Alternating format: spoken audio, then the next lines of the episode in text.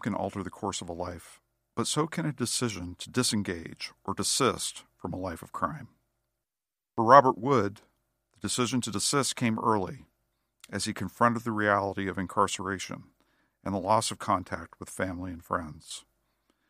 His regrets helped to form him into the scholar and family man that he is today. In the final episode of our March miniseries on criminal justice reform, Robert and I discuss his path to desistance and to a new life. So, Robert, thank you again for coming on and talking to us about your experience and your work with Prison Scholars Fund and your service on the board. And there's just so much that we can get into today.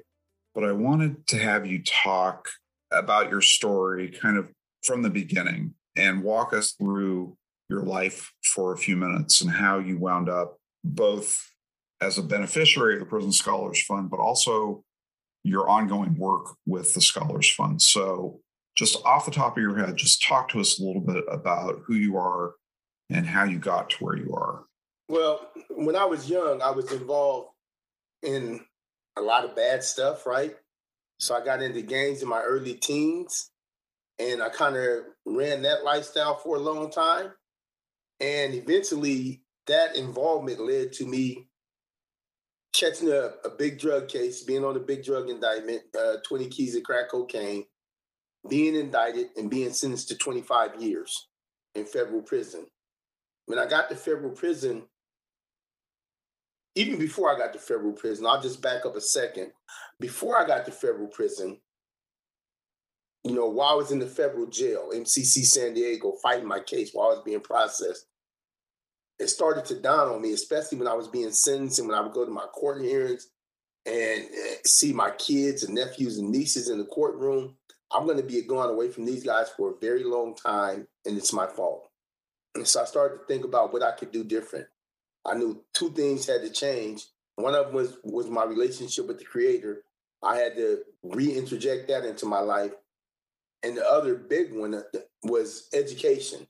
I needed to get some education so I would be able to get out and do things in a legal manner and still be able to support myself and do the things I needed to do and put myself in a position to never leave my family again.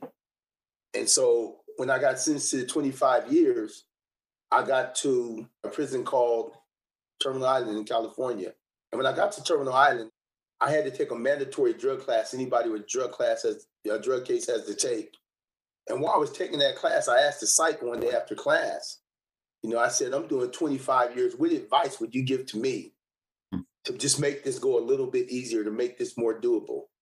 And she said, I'll tell you the advice I give to you. Look to the future and make sure that you continuously watch the news, so that you know that you're a part of the world and that you'll be back out there one day and you're going to be involved in that world and you're going to make some difference. I said, anything else? She said, that's the main thing. Just kind of know that you're going to get back out in the world. You need to fit into the world. You need to fit into normal society, not any negative subculture you might have been a part of. And so I was like, okay. And so I took that in mind. And as soon as I got to Terminal Island, I went to the education department.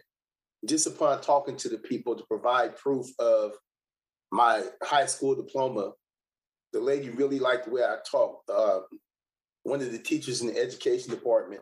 And she was like, you know what? We could use you as a tutor. Once you get your high school diploma in, if you want a job in the education department, you could be a tutor. I said, okay, cool. So I ended up getting a different job, but I ended up becoming a volunteer tutor. And so I started tutoring people.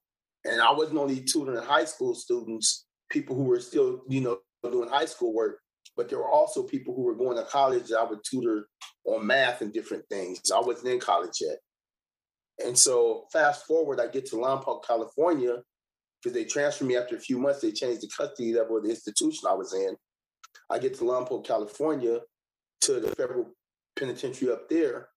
And I run into a friend of a friend, and he helps me obtained a job working in UNICOR Industries, which is the factory in there, pays the best money, and UNICOR Industries also has a scholarship program in the federal prison system. So along with their scholarship program to pay for my book, the California Board of Governors grant to pay for the education, to pay to go to the community college, get my associate's degree, I'm able to get my associate's degree. Now, during the time I'm getting my associate's degree, I'm tutoring people up there too. I'm talking to a lot of people about the benefits of education and talking them into taking advantage of the scholarship program. And so the librarian, I developed a relationship with her as far as her sending people to me that needs help. And the people in UNICOR, the lady that does the scholarship program, she's encouraging me to talk to other people about it. So I do it. You know, I want to help people out. All these different people are sending people to talk to me about college and about what it takes to go to college. And in prison, it's a heavy gang culture, but people from every gang, every race, whatever, it didn't matter, are sending their young people to me and saying, man, talk to this guy, talk to my little homie, and tell him about college. And so when they say that, my little homie, that means whatever gang, race, clique, whatever they're from. But it didn't matter. It got to the point where it didn't matter. If you were there and you wanted to know about school, they would send you to me, and I talked to you and explained the ins and outs of it. I put together something up there where we would all meet in the library before a semester and trade books. You know, I put together like an unofficial book trading day so that people who didn't have books could go. And so it made it into like a book sharing environment in there. So, but when I got ready to do, when I finished my associate's degree, there was a lady named Miss Cepeda. She was the librarian there. What did you do your associate's degree in? I'm sorry. I did my associate's degree in general studies. And then later on, I came back because I had an interruption, which we'll go about in a minute. No, not for me. I'm saying I had an interruption in the education because the Prison Scholar Fund got interrupted momentarily. I started working on my bachelor's degree, so I came back and did another associate's in sociology. So I did my associate's in general studies, emphasis in business. So I got what you call a general business certificate from the college, and then I got associate's of arts in general studies. In sociology? Initially, just in general studies. Oh, I see what you're saying. Okay, so it was business, It was general studies, and then you went on to sociology after that. I went on to sociology kind of later on in the story. It's funny because I was working on my bachelor's degree, and because I had to take a break because of financial disability, then I went ahead because it was free to attend. You know, California have a board of governors grant, so it's free to attend a community college. So I just went back to the community college for a while and did the extra classes I needed to pick up a sociology degree. Can I interrupt? Because I want to go back to, and I want to hear all of this, right? But I want to go back to that moment when you said, you know, I'm in the courtroom, I see my family in front of me, I know that I'm going away for a long time, that it's my fault, and that somehow that was a key moment in terms of shifting your thinking. Tell me more about that. What was going through? Was that actually a moment, or was that like the moment at which a seed got planted that later sprouted? What had other seeds been planted that kind of bore fruit in that moment? What was it? Well, a lot of things came back to bear later on, but in that moment, what it was just seeing my family. My mom was getting up in age, accepting the fact that because she was already going through some health issues when I left, that doing this much time, I may not see her on the streets again. I may not see her as a free man again. I'll see her again, but it may not be as a free man. It may be, she may die while I'm in custody. So I had to accept that. I'm looking at the kids. I'm like, these guys are going to be grown when I get out. All these things are going through my mind, all of them. And these are the things that made me say, you know what? I've got to change something. I've got to change something. You're a great man, I think, Robert. What is it about you as compared to the thousands of other people in prison who don't have, who go through their entire time in prison without having that moment? Why do you think you were different? Well, I think my whole life, people have told me, you can do better. You're going to do great things. I had a mom that, you know, thought I would be a president one day. When I was from Head Start, not from kindergarten or preschool, but from Head Start till 8th grade, I went to private school, Catholic school in Southeast San Diego, and the nuns would always tell me I was special. And so there were people always planting these positive seeds in my mind about myself, but I was from an environment that, and I'm in a family of 9 people, so I'm one of 9 kids. So it's a big, huge family. And I'm in an environment where it's just things are different. I'm in that hood environment. I'm growing up in that environment. But people are steadily giving me positive stuff. Even when I had caught, the first time I went to prison, the judge, he's a judge now. His dad's a senator, and he became a judge now, but he was a prosecutor then. And he told me, man, what are you doing? You could have so much of a better life. And so all these thoughts come back to you when you have this moment where you're getting all this time. Like, there's things I could have did and could still do. And in the moment that I'm in the court, this is prior to sentencing, I'm just looking around at my family, and I'm like, man, I'm leaving these guys because of the life I chose to live. I'm leaving these guys, and it's my fault. These kids are going to grow up without me, and it's my own doing. I can't hold anybody else accountable for it. And so since I did this, it's up to me to turn it around. It's up to me to do what it takes to change it. And for me, what it takes to change it is aligning my life back with the Creator, getting back into my Bible, and getting back right spiritually, and then also education. And so that's what I set out to do. I said, you know what, I'm going to educate myself. It's going to make a difference for me. And that was what came to me in that very moment. But those were the type of thoughts that were going through my head. All the bad things I did, all the good things I could have did. Are there a lot of people in prison in your experience who have a hunger for education? You would be surprised. There are people who are absolutely starved to get educated. Now, some people want education so that they can go into business for themselves. They can become entrepreneurs. Some people want education for specific careers. Some people want vocational education. But I'll tell you, the number one thing that people are looking to do when they're in there, I would say well over 50% of the population claim to want to get some type of education, and because of financial constraints, some people don't. But I'd say about, out of that, with 50% claiming to want to do something, about 10% to 15% of the prison population will act on getting education in some manner. They may not be in the library taking classes. They may be doing it by themselves. They may be doing it through studying, through books that they're getting sent in. They may be doing it for vocational programs. But everybody is in there trying to learn something. You see teams of guys in the library studying Bitcoin trading, stock trading. You see people studying real estate together. I mean, it is really like a university when you're in a federal institution. These guys are studying hard. And with their studying, most of them, they're trying to figure out how to make some money. And some of us are trying to also figure out, in addition to getting out and making some money, what can we do? What can we give back to society? How can we make amends for the life that we've led thus far? And so, yeah, there's a hunger for education for a variety of reasons, but the hunger is there. Okay, now proceed with the story that you were telling about. You got a GED, you got an associate, well, one associate's in business, you got another associate's in general studies. I didn't get a GED. I graduated in high school. You graduated. Okay. Yeah, I graduated in high school on time. I didn't get a GED. I came in with a high school diploma. That's why I was able to start tutoring immediately, because I could verify the diploma. I tutored people who were getting their GED. I see.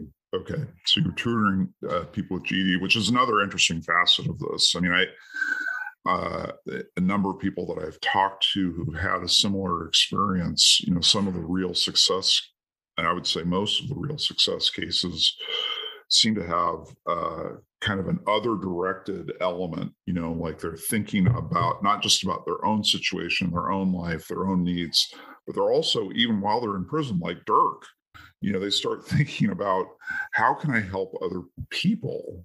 That seems to be really important in terms of making a lasting change. I don't know if that resonates with you. You know what? It was really important to me. And the reason giving back was so important to me is because it was planted in my mind in sentencing. I got sentenced by Judge MJ Lorenz, right? M. James Lorenz. And when I got sentenced to the 25 years, he told me, he said, you know, Mr. Wood, you had a, you know, you were starting a magazine, you were doing some things, a lot of people are here for you. You seem like a very intelligent young man. He said, I hope while you're in there, you can help a lot of other people. He said, you can maybe tutor people and talk to people. He said, because you talk well. He said, and also you can go to college. And then when you get out, you'll be ready to reenter society and make a difference. And, you know, the part he said about reentering society and making a difference appealed to me because I said, because of my negative activities, I need to kind of balance that out by really getting out and doing some positive things. But when I went inside, the part he said about helping people in there, it kind of came naturally. It was like people would come ask for help and I would give it. And then as soon as I would talk to anybody in the education department, they would ask me, you know, when I got to Lompoc, when I got to Terminal Island, you know, help some of these guys out, give back. And I was more than willing to. When I got to Allenwood, Pennsylvania, same thing happened. People in the education department, the staff members called me in there. Can you teach a couple classes? And so I was always teaching classes while I was incarcerated and still always helping people. In Lompoc, when I worked my way down to the low, when I was at the low in Lompoc, they actually had it so that when you came in, like new arrivals came in, I would meet them in the orientation. I would come in orientation, be able to leave my job. I was working in UNICOR. I'd be able to leave the factory I worked in. The education lady would call me on the call out, and I would come to the orientation, and I would talk to people about the opportunities they had for education, vocational training, and just to tighten their mind up on their own if they wanted to. And so I was always trying to do something to help other people while I was in there because it just, to be honest, it feels good to help other people and know that you can make a difference for them. Yeah, that's interesting. I mean, you're helping others, you know, it turns out to be a way of helping yourself. You know, and that's a really important insight. Okay. So it sounds like you're getting moved around a lot. You started in San Diego, you moved to a different facility, then you moved all the way to Pennsylvania. Was that what you said? Yeah. Well, I went from San Diego MCC fighting the case. Then I got transferred to San Bernardino County Jail to a weight transport to the actual federal prison system. This is a county jail where they use as another federal holding facility. So I went there for a couple months, about 3 or 4 months. And then from there, I went to Terminal Island. And when I got to Terminal Island, it was a medium security institution, but it was about to turn into a low security institution in the next few months. And so about 3 or 4 months after I got to Terminal Island, they sent me to a high security institution, the United States Penitentiary in Lompoc, California, which was on the verge in the next year of transitioning to a medium security institution. So security level had a lot to do with it. So I stayed in Lompoc, California, which started off as a U.S. penitentiary and ended up being a medium security institution for about 6 years. Mm-hmm. And then I went to another institution, part of Lompoc, California, which is their low security institution. And I was there for about another 7 years or so. Mm-hmm. And they had a big riot. I went to the shoe. I got found not guilty of the riot, but they decided to participation in the riot, but they decided to ship me anyhow. So they shipped me to Allenwood, Pennsylvania. Mm-hmm. And when they shipped me to Allenwood, Pennsylvania, that was where I ended up leaving from. I went there. Something called the First Step Act came through. It was a law that passed that made crack and powder, took some of the disparity out of it. Right now, I'm working with Dream Corps Justice on a campaign to get the Equal Act passed to take all the disparity out of it. But when that law passed, then my sentence went from 25 years to 20 years, and I was able to go to MCC to have, you know, to litigate the case.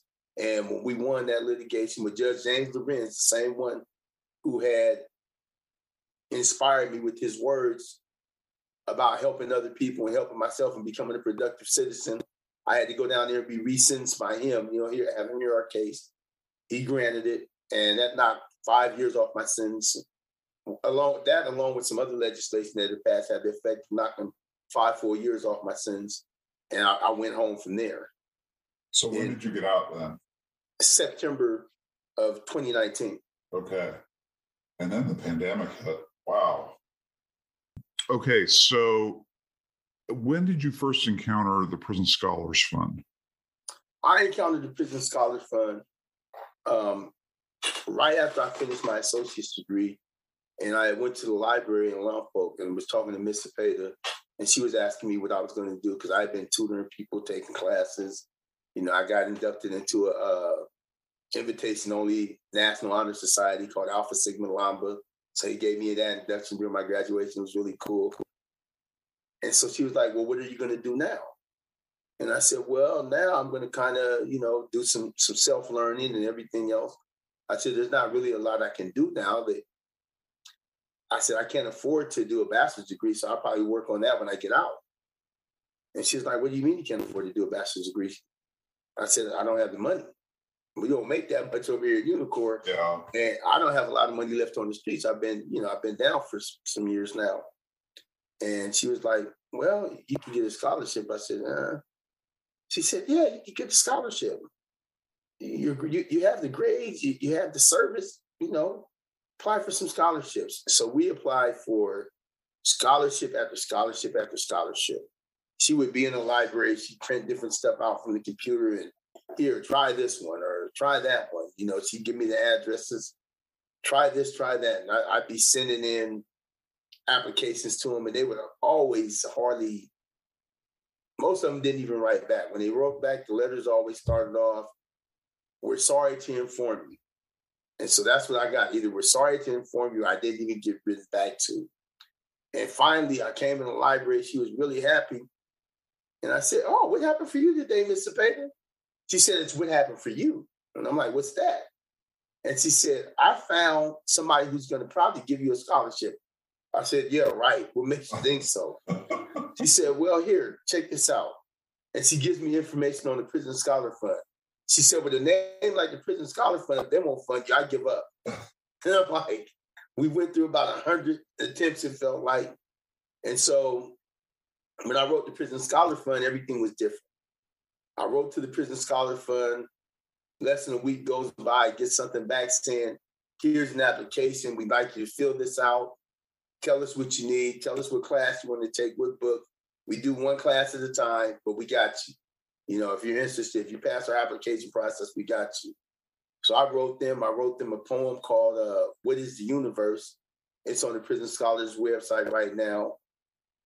And that was based on, they had a couple different questions you could answer, and that was one of the ones you could dig into, is what is the universe? So I wrote that. I told them about my volunteer service within the institution, and I told them about me being inducted into a National Honor Society. And they wrote me back and they said, we're granting your scholarship.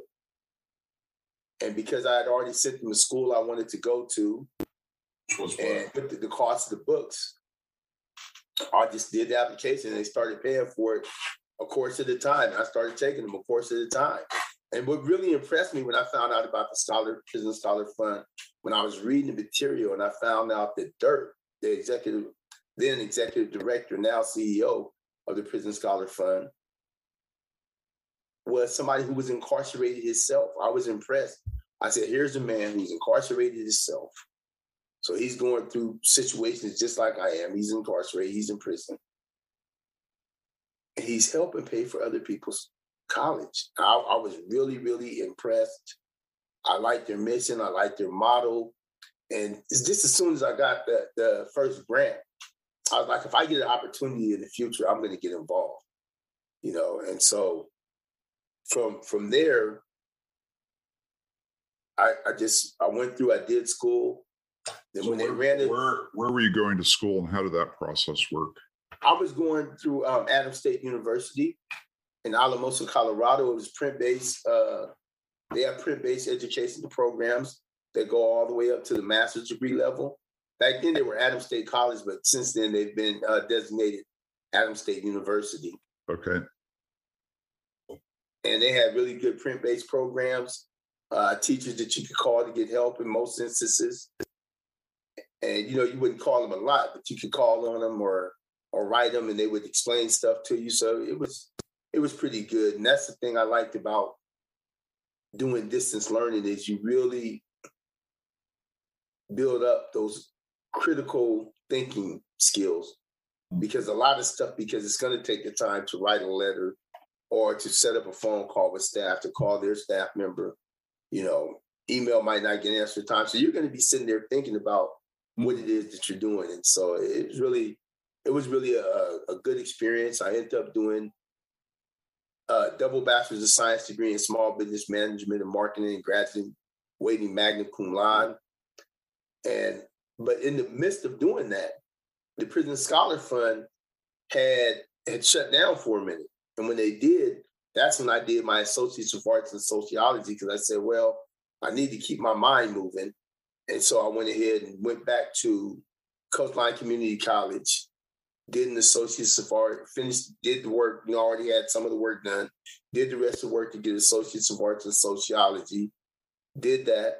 And then as soon as the Prison Scholars Fund was back open, I had met a friend named Tanya, and she helped me pay for some classes. And the Prison Scholars Fund came back and did the cleanup back and sent me home. And I was able to graduate magna cum laude with a double bachelor of science in small business management and marketing. Right before our graduation ceremony is when I went to the SHU, segregated housing unit. For those that don't know, that's 23 hours locked down. You're in a cell that has toilet, stool, shower, and everything in it. You leave for about an hour a day, just 6 days a week, to go to a rec yard that's about the size of maybe 3 or 4 cells. You're in a fence by yourself.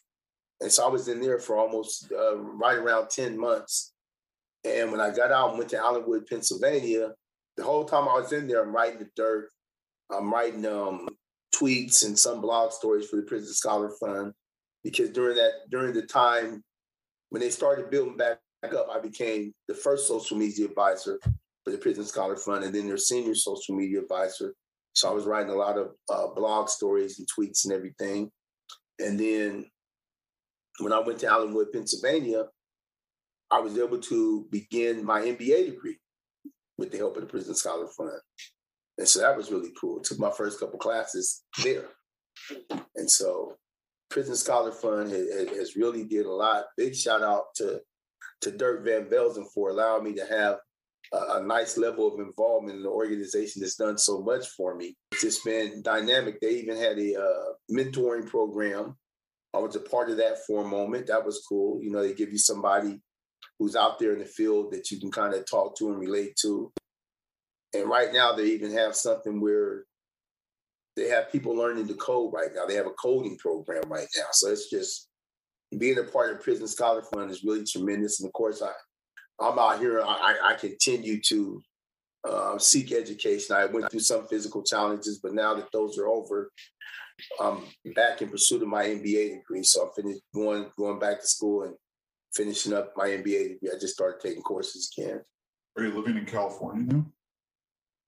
Yeah, San Diego, California.